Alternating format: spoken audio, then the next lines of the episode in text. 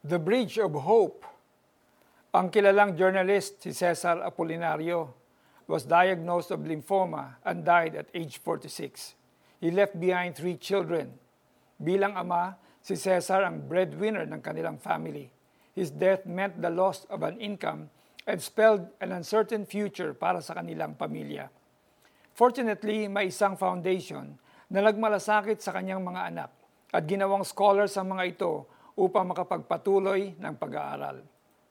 The loss of a loved one is truly devastating and adding financial loss in the picture is even more burdensome sa mga pamilyang naiwan. The pandemic has taken a lot from families who lost fathers and breadwinners because of COVID-19. Bilang mga ordinaryong tao, can we make a difference in the lives of those who were left behind? May pwede nga ba tayong maitulong sa kanila? Sa Deuteronomy 14.29, sinabi ni God, Ito ay ibibigay ninyo sa mga Levita, yamang wala silang kaparte sa inyong lupain.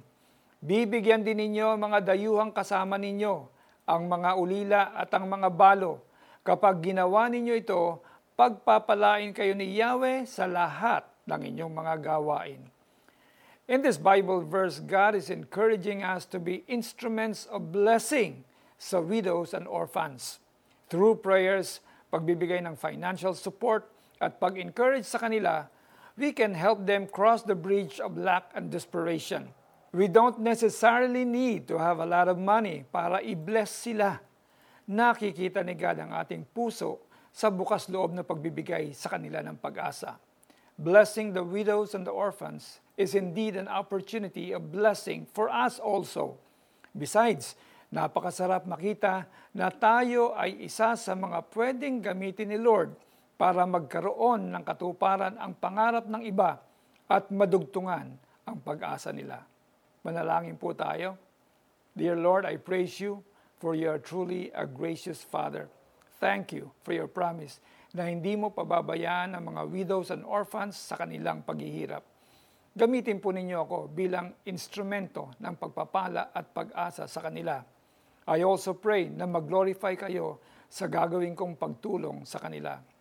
In Jesus' name, Amen.